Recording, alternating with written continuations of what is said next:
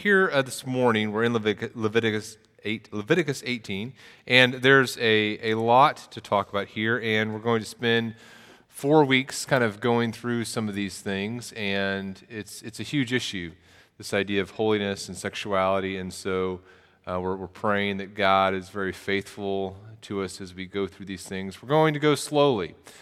This is an issue we want to be very uh, careful on, and so we're not going to just rush through this. This is some things that I know uh, many people are, are, struggling with and are trying to think biblically about, and so we're going to, to, to not rush and want to really encourage you if there's some things that are um, things you've struggled with or there's some pain in some of these things, uh, we, would love to talk with you and think about how God can just be very gracious to you in this area. Uh, it's, it's a little uncomfortable for me. Uh, someone, someone in between services said, um, Have you gotten some sun recently? I said, No, I just finished preaching.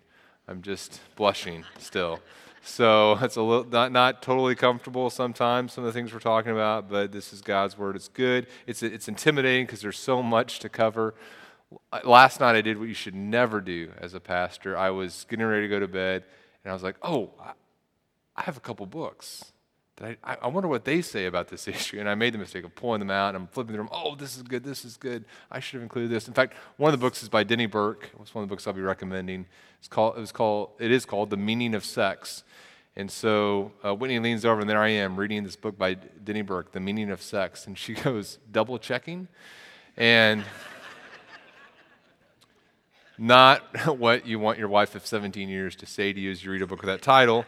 Uh, but she assured me she was just talking about the sermon. So um, I was, and there's just so much uh, good, good things here to, to think through, and hopefully God will help us as a church as we go through this. Um, let's uh, stand with me if you're able to as we read Levit- Leviticus 18. This is kind of our anchor passage as we go through this series. And the Lord spoke to Moses, Leviticus 18:1 saying, Speak to the people of Israel and say to them, I am the Lord your God.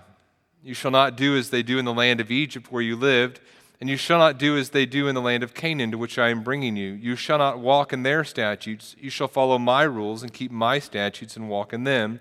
I am the Lord your God. You shall therefore keep my statutes and my rules. If a person does them, he shall live by them.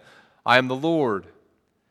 None of you shall approach any of one of his close relatives to uncover nakedness. I am the Lord. You shall not uncover the nakedness of your father, which is the nakedness of your mother. She is your mother. You shall not uncover her nakedness.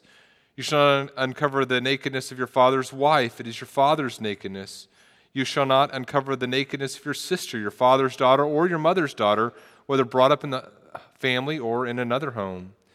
You shall not uncover the nakedness of your son's daughter or of your daughter's daughter, for their nakedness is your own nakedness. You shall not uncover the nakedness of your father's wife's daughter, brought up in your father's family, since she is your sister. You shall not uncover the nakedness of your father's sister, she is your father's relative. You shall not uncover the nakedness of your mother's sister, for she is your mother's relative. You shall not uncover the nakedness of your father's brother, that is, you shall not approach his wife, she is your aunt. You shall, not, you shall not uncover the nakedness of your daughter in law. She is your son's wife. You shall not uncover her nakedness. You shall not uncover the nakedness of your brother's wife. It is your brother's nakedness. You shall not uncover the nakedness of a woman and of her daughter, and you shall not take her son's daughter or her daughter's daughter to uncover her nakedness. They are relatives. It is depravity. And you shall not take a woman as a rival wife to her sister, uncovering her nakedness while her sister is still alive. You shall not approach a woman to uncover her nakedness while she is in her menstrual uncleanness. And you shall not lie sexually with your neighbor's wife, and so make yourself unclean with her. You shall not give any of your children to offer them to Moloch, and so profane the name of your God. I am the Lord. You shall not lie with a male as with a woman, it is an abomination, and you shall not lie with any animal, and so make yourself unclean with it. Neither shall any woman give herself to an animal to lie with it, it is perversion. Do not make yourselves unclean by any of these things, for by all these the nations I am driving out before you have become unclean. And the land became unclean, so that I punished its iniquity, and the land vomited out its inhabitants. But you shall keep my statutes and my rules, and do none of these abominations, either the native or the stranger who sojourns among you. For the people of the land who were before you did all these abominations, that the land became unclean. Lest the land vomit you out when you make it unclean, as it vomited out the nation that was before you. For everyone who does any of these abominations, the persons who do them shall be cut off from among their people. So keep my charge never to practice any of these abominable customs that were practiced before you, and never to make yourselves unclean by them. I am the Lord your God. You may be seated. May God encourage us through his word this morning. Father, we do ask for your grace upon us as we talk about these things and give us uh, joy and delight in you as we obey you. And we pray this in your Son, Jesus' name. Amen. About 15 years ago, when I was an associate pastor at, at Bethany Baptist Church in Peoria, I, I, had the opportunity to, to preach. Didn't get that opportunity very often, so I was kind of excited about it. And I, I preached a sermon from Song of Solomon on purity. And a few weeks after the sermon, uh, the guy who ran the website came up to me and said, Hey, uh, Daniel, kind of some exciting things. Uh, your, your sermon is the most downloaded sermon ever on the Bethany website, which I thought was pretty cool, very exciting, and, and thought, well, of course, I need to tell this to the senior pastor, to Rich, and let him know. And he was super excited too. Uh, although he, he also reminded me that I had the least downloaded sermon on the website also. But I don't think that I don't think that the, the, the downloading of my sermon was due to the fact that I just did this amazing presentation or had this amazing rhetorical ability. I think the subject, the idea of, of purity and the peace that purity brings, was very encouraging to people because it's an area that then, as now, many people are, are struggling with. And there are many people who are hurting in this area. And, and so the message was encouraging to them because people who love God want to know okay, what, what hope do I have in this, in this area with which I'm struggling? A few weeks after that, that experience, maybe, maybe a month or two later, uh, Pastor Art at Living Hope Community Church had a family emergency during the week. He said, Hey, I'm, I'm not going to be able to prepare a sermon this week. Daniel, can you preach for me on Sunday? I'll, I'll be there, but I, I need someone to, to cover for me. And I said, Yeah, absolutely. And so I, I thought, Well, I'll preach the same text. And so I went to Living Hope and I, I read the text and I sat down during the special music and I was going to get up and, and, preach in just a moment. And I, I, read the text and I sat down. So I read the text from the Song of Solomon and sat down. And Art leans over and he says, Where are you going with this? In other words, I hadn't said anything, just, just the text itself made him uncomfortable.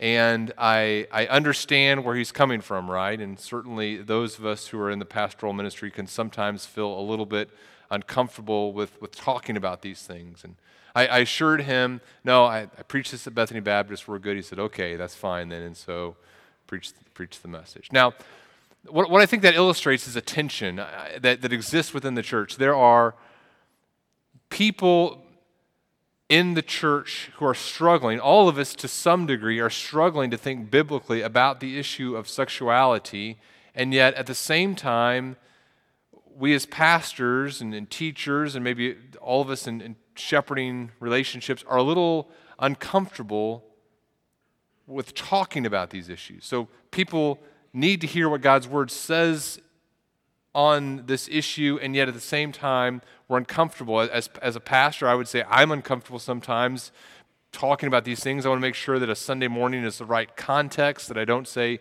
too little, I don't say too much, that I'm, I'm sensitive to where people are at. I don't want to, to cause further damage in some people's lives. I don't want to be, I don't want to be too, um, I don't want to be too graphic, and yet I don't want to say too little. There's just, there's just a lot of tension there, right? But this is an issue we need to talk about. In, in fact, related to that, I would just say to, to those who are younger in our church, there may be more kids in, in first service, but for those of you who are younger who would even say, okay, I'm not exactly sure even what this, this word sexuality means, I would, I would just describe it this way. When we're talking about sexuality, kind of a, a basic understanding, we're talking about something that God has created It's, it's that thing that causes us to be attracted to another person. It's the thing that God gives us that allows a, a husband and wife to want to be physically close to one another. And it's something that God has given us to glorify Him. There's a lot more to it than that, but for those of us who, who are younger, kind of not exactly sure about what all these things mean, we just know it's something that when we hear a word like that, mom and dad t- change the channel on the TV or something. That's kind of what we're talking about. This, this thing that God has created it's good, it's from Him. It's what causes us to be attracted to other people. It's what God gives to allow husband and wife to want to be physically close to one another. It's something that God has given us to glorify Him. Now, what is my goal? What are my goals as we go through uh, these, these topics? One goal is this I, I want us to have some healthy conversations there are some conversations that need to take place in the church, and I want them to take place in a healthy way. so I hope that I, I, foster some healthy conversations among friends. Maybe some of us, as we're going through this topic, will say, you know what, I have been shaped by my culture in some very profound ways. I haven't been convicted of the sin and yet I want to love God. I want to be holy in this area. And so I need to have a conversation with some people, and those conversations will take place. And this is kind of a safe time, kind of a hopefully a good motivation during this time as we go through this for you to talk to a care group leader or another shepherd and say, hey, you know what Daniel has, has been talking about on Sunday morning, I would like to talk with you about. He mentioned there's some books that we can go through together. Would love to do that. Hopefully, some conversations will start as a result of this, this series. Conversations that you know needed to happen some time ago. Good conversations with our kids. You know, I kind of view myself as a person who tries to protect my children from getting instruction in these areas that wouldn't be biblical instruction, and yet what happens?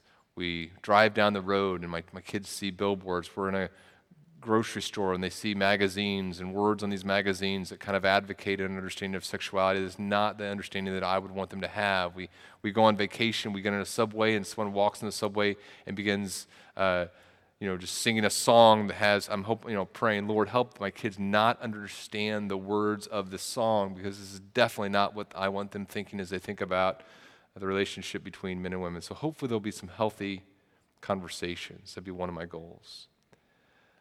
Another goal, and I know this, this morning we're going to be doing a lot of review and, and some, some ground uh, laying here. Another goal would be that we recognize unbiblical worldly thinking that is influencing us. We are such a product of our culture, so immersed in our culture, I think sometimes it is difficult to recognize that our thinking about sexuality has been shaped by our culture, but it has. In fact, I want to share some statistics with you this morning, but I, before I put those up, I, I don't want. I, don't want to put up a bunch of statistics about, and sometimes when we're talking about this issue, we, we put up statistics that say, you know, 15% of Christians have done this, and 30% have done that, and 80% have done this. And, and I, I don't want to do those statistics because First of all, I don't want to shame people. This isn't a message designed or a series of messages designed to make you feel bad about things that have happened in the past, to not experience God's grace in the present based on things that happened in the past. That's, you know, I, I don't want, uh, I don't want to, to categorize us by different, you know, like the 40% of us who've done such and such need to sit over there, and the 10% need to sit over here, and that's, that's not what I want to accomplish as we go through this series. So I want to show some statistics, and these statistics are more about what our culture believes about these issues right now.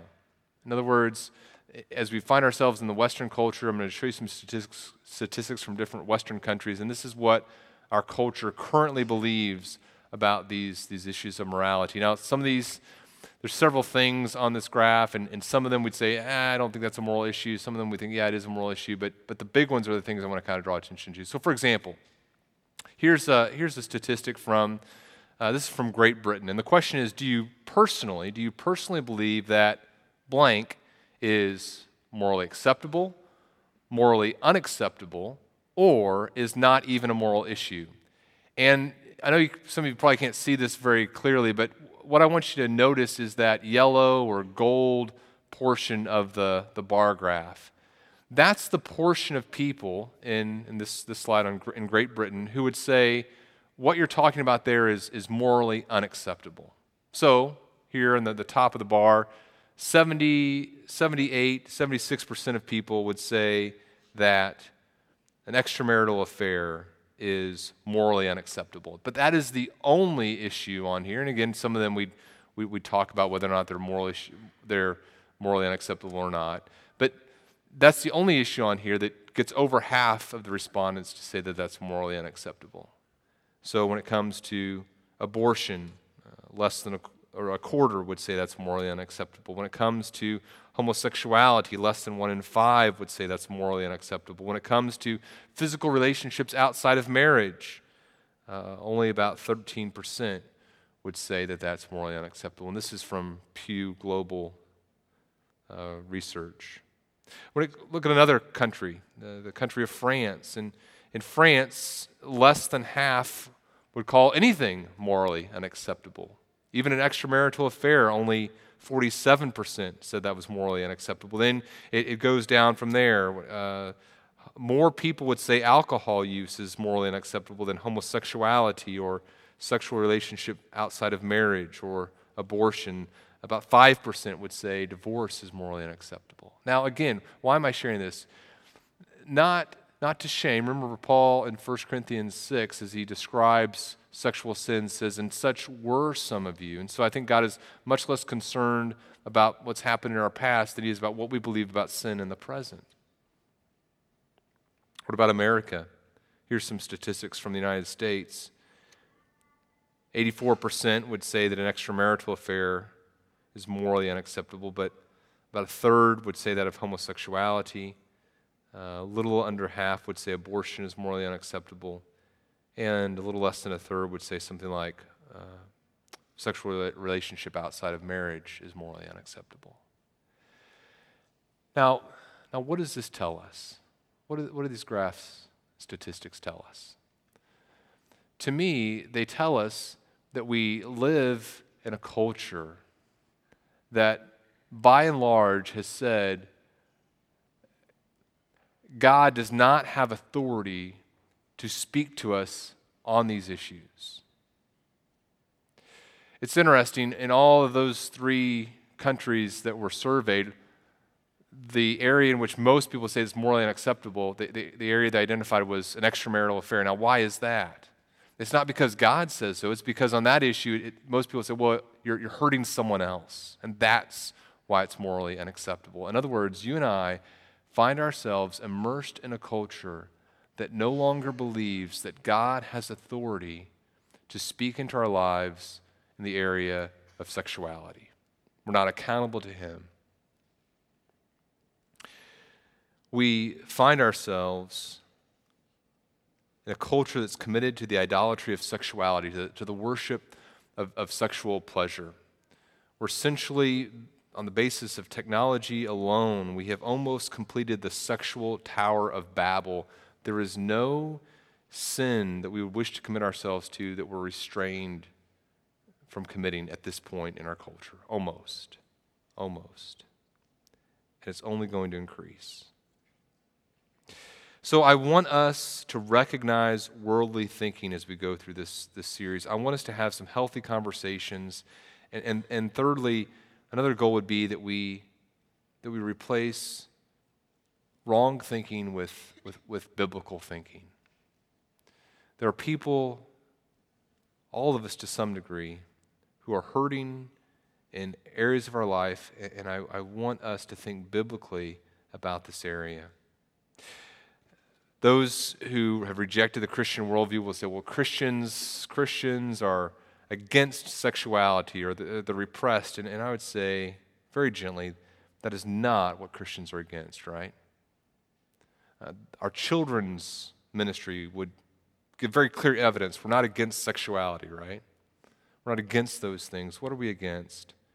We're against destructive forces that devastate families, that harm souls.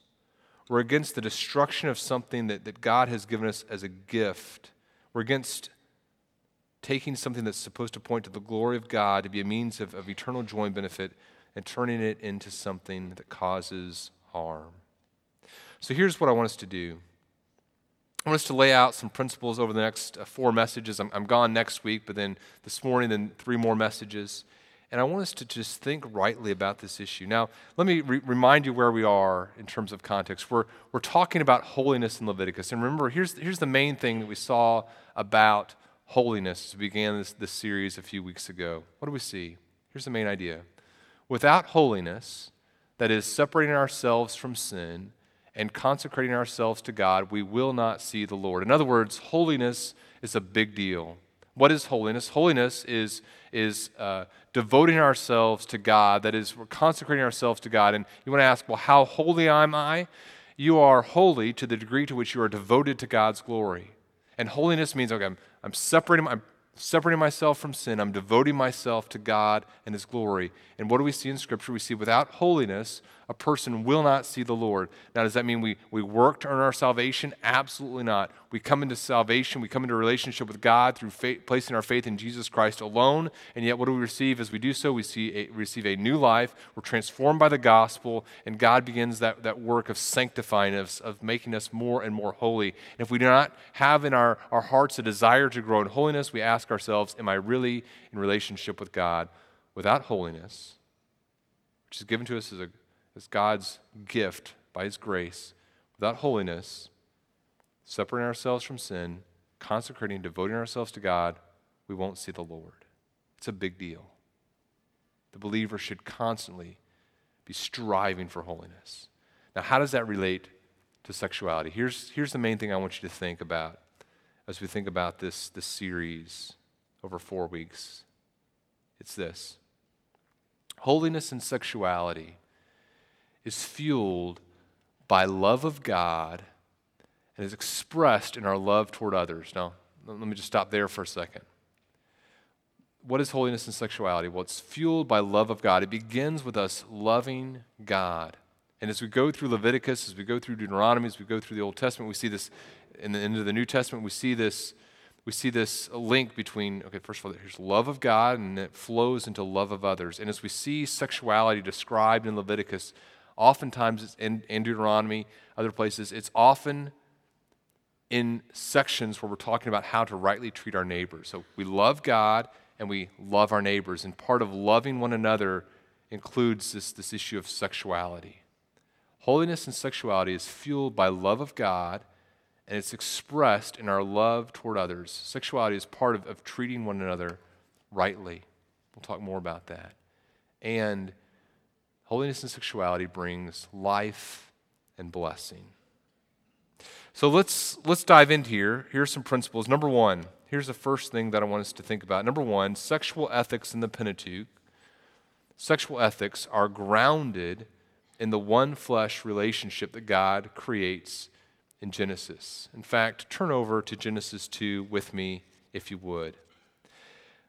Genesis chapter 2. And again, some of this this morning is going to be review, reminders, and hopefully it'll help us as we go into some more difficult things in the weeks to come.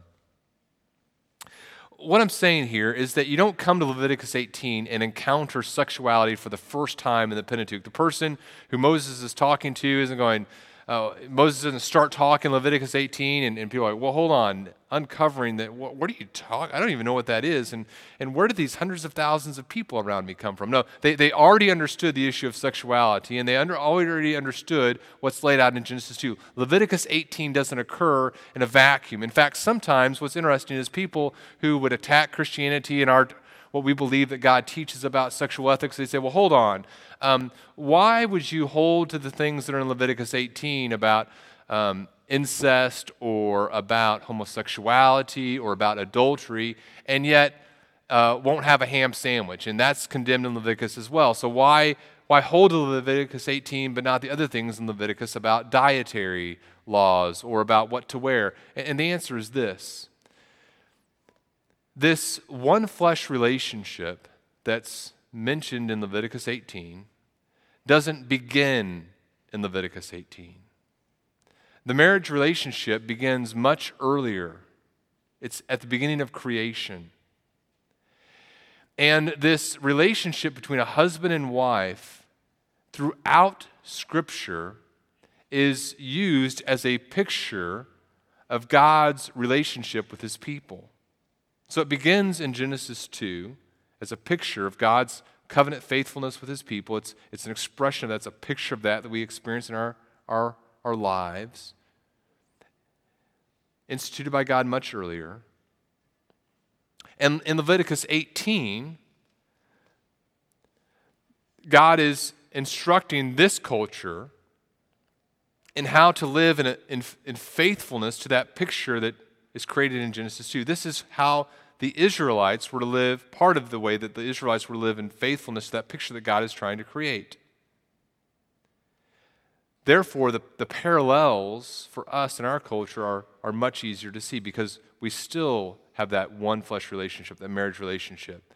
That's to be a picture of God's relationship with his people. It's, it's repeated in the New Testament. So he, here's a couple things that I want you to see here in Genesis 2. The first thing, as you're looking here at Genesis 2, I want you to understand about the, the, sexual ethics that are grounded in Genesis 2. The first thing that I want you to see about sexuality is that it's, it's blessed. God creates it with a purpose. He creates it with the purpose of bringing glory to Him. And, and that's, that's foundational. If you ever wonder, why do I have sexuality?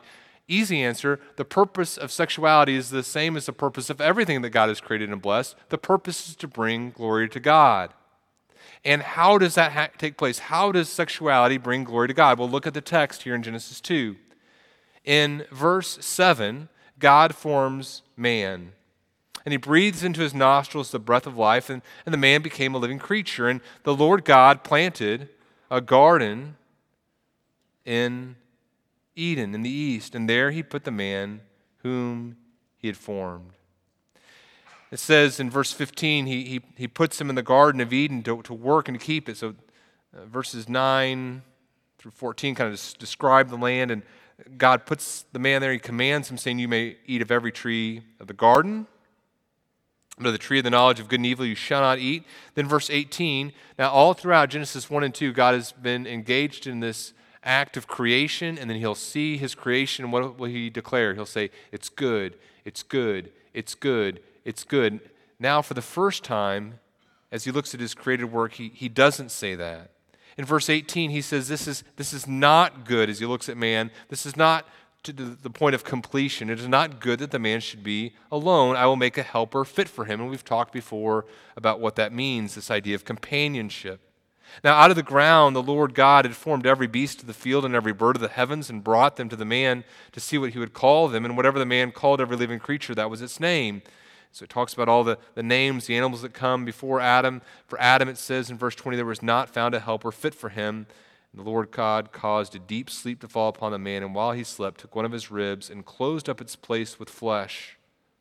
And the rib that the Lord God had, had taken from the man, he made into a woman and brought her to the man and the man sees it and he's excited. He says, this, sees her and he's excited. This at last is bone of my bones and flesh of my flesh. This is, this is a, a person who is distinct from all the other animals. It's, it's someone who's designed to be in relationship with me. She shall be called woman because she was taken out of man. And then in verse 24, we have the, the theological foundation throughout all of Scripture to understand this, this sexual relationship, this marriage relationship of which sexuality is a part. Verse 24, therefore, a man shall leave his father and his mother and hold fast to his wife, and they shall become one flesh. That's the foundation. And God sees this, and, and we, see is the, the totality of the creation story is presented there at the end of chapter 1. And in chapter 2, he, he calls this all of it good, of, of which this is a part. He, he blesses it. And then verse 25 tells us something very, very important. It says, The man and his wife were both naked and were, were not ashamed. God here is the creator of marriage, the marriage relationship. Therefore, he's the creator of sexuality. He, he determines its purpose, and it's part of this purpose of marriage, which is to bring glory to Him through oneness. Through oneness. in this companionship that includes physical intimacy, there's, there's no, at this point, there's no sexual sin. There's no adultery. There's no pornography. There's no shame. There's just delight and joy in one another's companionship. God sees this and He calls it good. Why is it good? It's good because it's from this relationship that procreation comes. Children are a blessing before the fall. No, just kidding. They're always a blessing. They're always a blessing. In this sexual relationship, there's, there's blessing because it's, it's a foundation of family. It's a place in which closeness can be expressed, love can be expressed, companionship can be expressed. Marriage can be consummated. This is a good thing. Then what happens? Again, this is helping us understand sexual ethics throughout the Pentateuch, this, this foundational passage. What happens next? Sexuality becomes warped in Genesis 3. Genesis 3 shows us how the purpose of marriage is, is distorted. It, it shifts from being this one flesh relationship to a relationship in which autonomy is demanded. And now, now shame enters it. After the fall, verse 7 says, The eyes of both Adam and Eve are opened, and they knew they were naked. There, there's shame now. They, they sewed fig leaves together. There's, there's hiding. They made themselves loincloths. You come down into verse 16, and he says to the woman, I will surely multiply your pain in childbearing, so that the, the fruit of the sexual relationship is now going to bring pain. In pain, you shall bring forth children. And then this, this one flesh relationship is challenged. Your desire, and this isn't a, a, nice kind of desire, your desire shall be for your husband. In other words, there's going to be this, this uh, desire to, to um, attack his position, and he shall rule over you. And this isn't a nice, benevolent, shepherding rule, it's a, it's a harsh rule. There's going to now, in the marriage relationship, fallenness has entered. And as you go through the rest of the story in the Pentateuch, you see the, the fruit of this, this fallen relationship. Now, now, here's what I want you to see it's not just the relationship that's attacked in the fall. This relationship is a relationship designed to glorify God in, in all aspects, including sexuality. And in that, that sexual relationship, there is joy, there's delight in companionship. That's rejected after the fall. As you go through the story of the patriarchs, as you go through the rest of the Pentateuch, you see incest, you see rape, you see adultery, you see polygamy, you see all sorts of, of sexual sins. And here's the deal it's not just this one flesh relationship that's rejected, it's, it's the blessings that are rejected as well. The blessing of family, the blessing of, of joy in relationship, all those things are rejected as well. And oftentimes, both in this culture and our own culture, those blessings are called curses. The Canaanites would have rejected this one flesh relationship and they would reject the blessings as well. The Egyptians would do the same, and the same is true in our culture. The foundation of sexual ethics, this is what I want you to see, the foundation of sexual ethics in the Pentateuch is, is, is the idea of oneness. And the rejection of that and its blessings is what is sinful. And yet, what do we also see? We see sexuality being redeemed. We see in Genesis 3:15 that this promise of a deliverer. And as we go through the story in the Pentateuch, we see this, this hope of a promised redemption, and that includes the area of sexuality. And what happens whenever Jesus comes. And, and G- Jesus comes, there is, there is redemption. In fact, in Matthew chapter 1, there's something kind of subtle, but it's also very beautiful. In Matthew chapter 1, there are five women who are mentioned, and each of the women have something in common that is association with sexual disgrace in a culture for which shame is a big deal. You have Tamar mentioned. She's, she's here in the Pentateuch, and, and she has a relationship with her father in law. You have um, Rahab, a prostitute, mentioned in that genealogy. You have Ruth, who, who her, her people come from an incestuous relationship. You have Bathsheba, who had an adulterous relationship. You have Mary, who was looked on with suspicion by her husband. All of them are associated somehow with sexual sin, and yet, yet what do we see as the fruit? We see the fruit of the Redeemer. 1 Corinthians 6, we see something beautiful.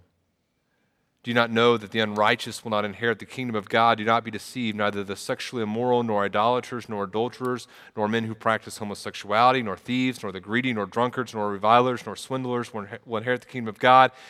Then, verse 11 of 1 Corinthians 6 is a verse that many of us should just memorize and meditate on. What does it say? As it describes these sins, including the sexual sins, Paul says, And such were some of you.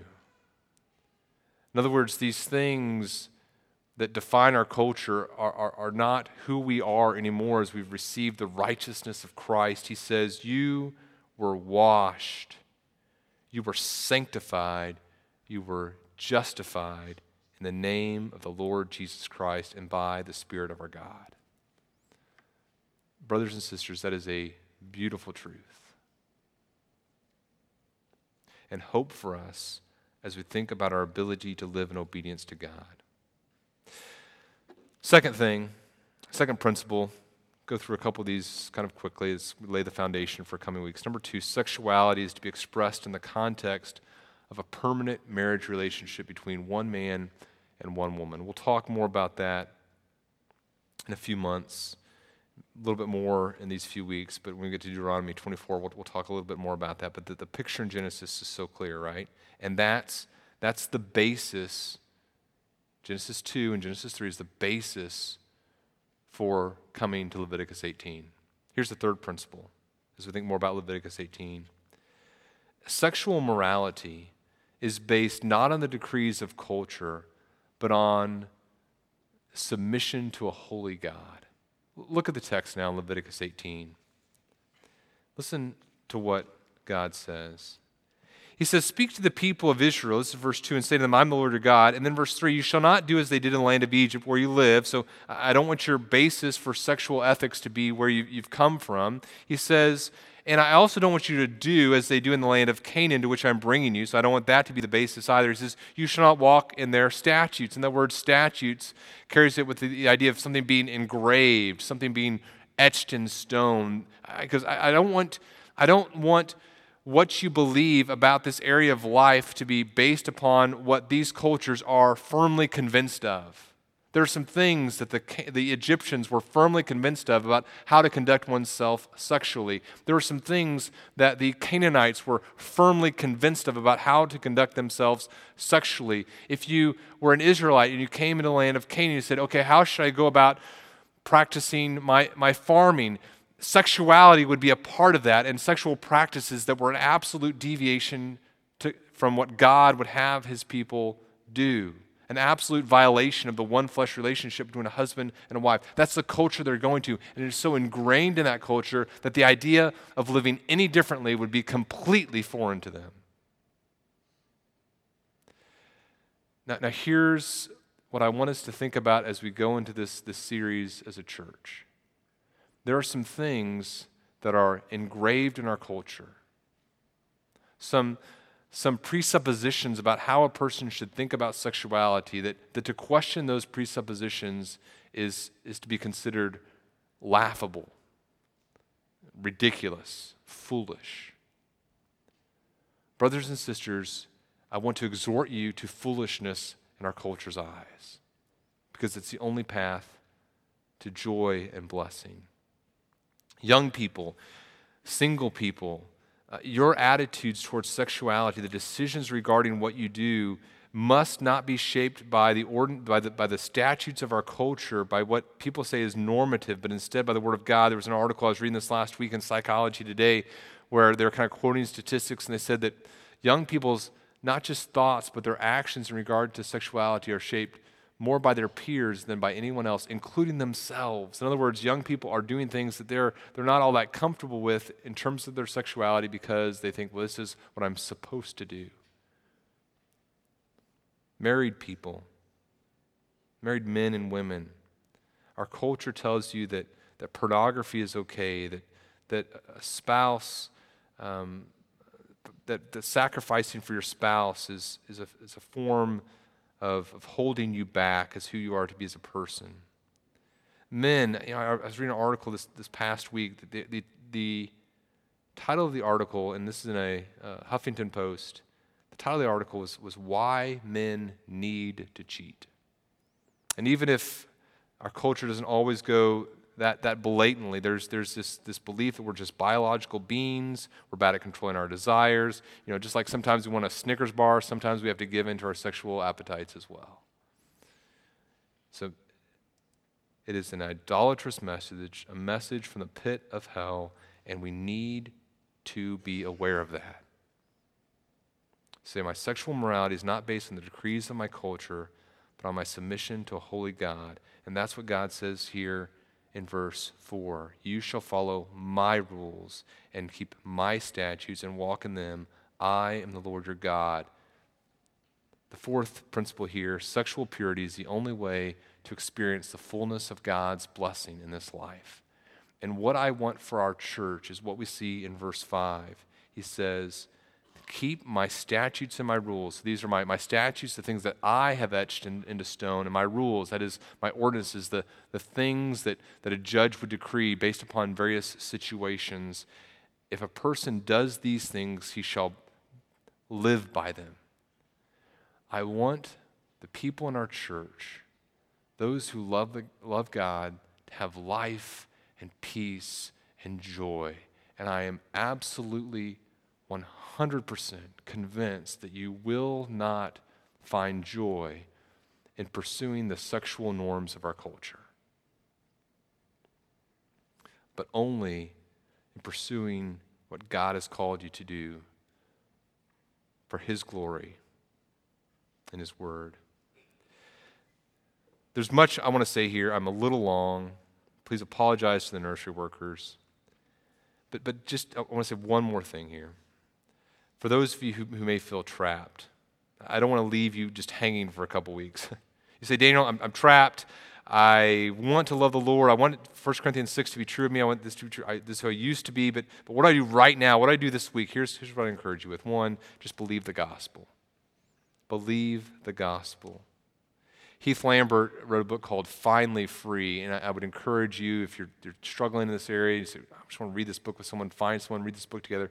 Finally Free. And, and he says, you know, every strategy in, in fighting against sexual sin must be rooted in grace. In other words, we're saying, I understand that by God's grace, I, have been saved. I've, I've placed my faith in Jesus Christ. And now, now, because I've placed my faith in Jesus Christ, I receive his, not just, he didn't, he didn't just die for me on the cross for my sins. He, he did that, yes, but he also lived this perfect life. And now, a life free from any sin, including sexual sin. Now, when I place my faith in Jesus Christ, I receive his righteousness. Uh, my, my unrighteousness, my lust, my, my sin in that area goes to him. His perfect righteousness goes to me. If you're struggling in this area, believe that to be true that you've received the righteousness of, of God through faith in Jesus Christ, and his righteousness is now yours. There's no condemnation. I encourage you to repent, to say, okay, I want to turn from this. I, I don't want to just, I'm not just sad about losing my sin. I'm sad because I've grieved God, and I want to confess that what He's said about sexuality and its purpose is right. I, want you to, I would encourage you to believe that Christ sets people free. I would encourage you to be willing to take radical steps, to believe what Jesus says in, Math, in Matthew chapter 5, where he says, Look, if, if your right eye is going to cause you to, to sin, tear it out. In other words, whatever it takes to remove those, those sins in your life that are going to, to threaten your soul, be willing to do those things. I would encourage you to seek out help and accountability in this area. There is nothing shameful about coming to a brother or sister in Christ and saying, hey, brother, sister, I need someone to pray for me. I need someone to, to go through this book with me. I need someone to walk this journey with me so that I can, can pursue God with a, a, a pure heart, with a, a 100% devoted heart. By God's grace, I, I pray that He gives you people in your life, like the people that He has given me and the other leaders in this church, that will come alongside us in every area of life and just say, hey, I'm going to hold you accountable. I'm going to keep you uh, walking with the Lord in this area. Holiness is vital to us. And when it comes to holiness and sexuality, God has called us to love Him and express that, that love and devotion to Him and in how we treat one another in this area of His life for His glory. What that looks like in each life is different, and yet all of us, all of us are affected by the fall in this area, and yet by the gospel are being redeemed to pursue Him. Let's pray. Father, we pray by your grace you would change us, that you would help us to walk in obedience to you and help us to, to love you with our whole heart. We pray this in your Son Jesus' name. Amen.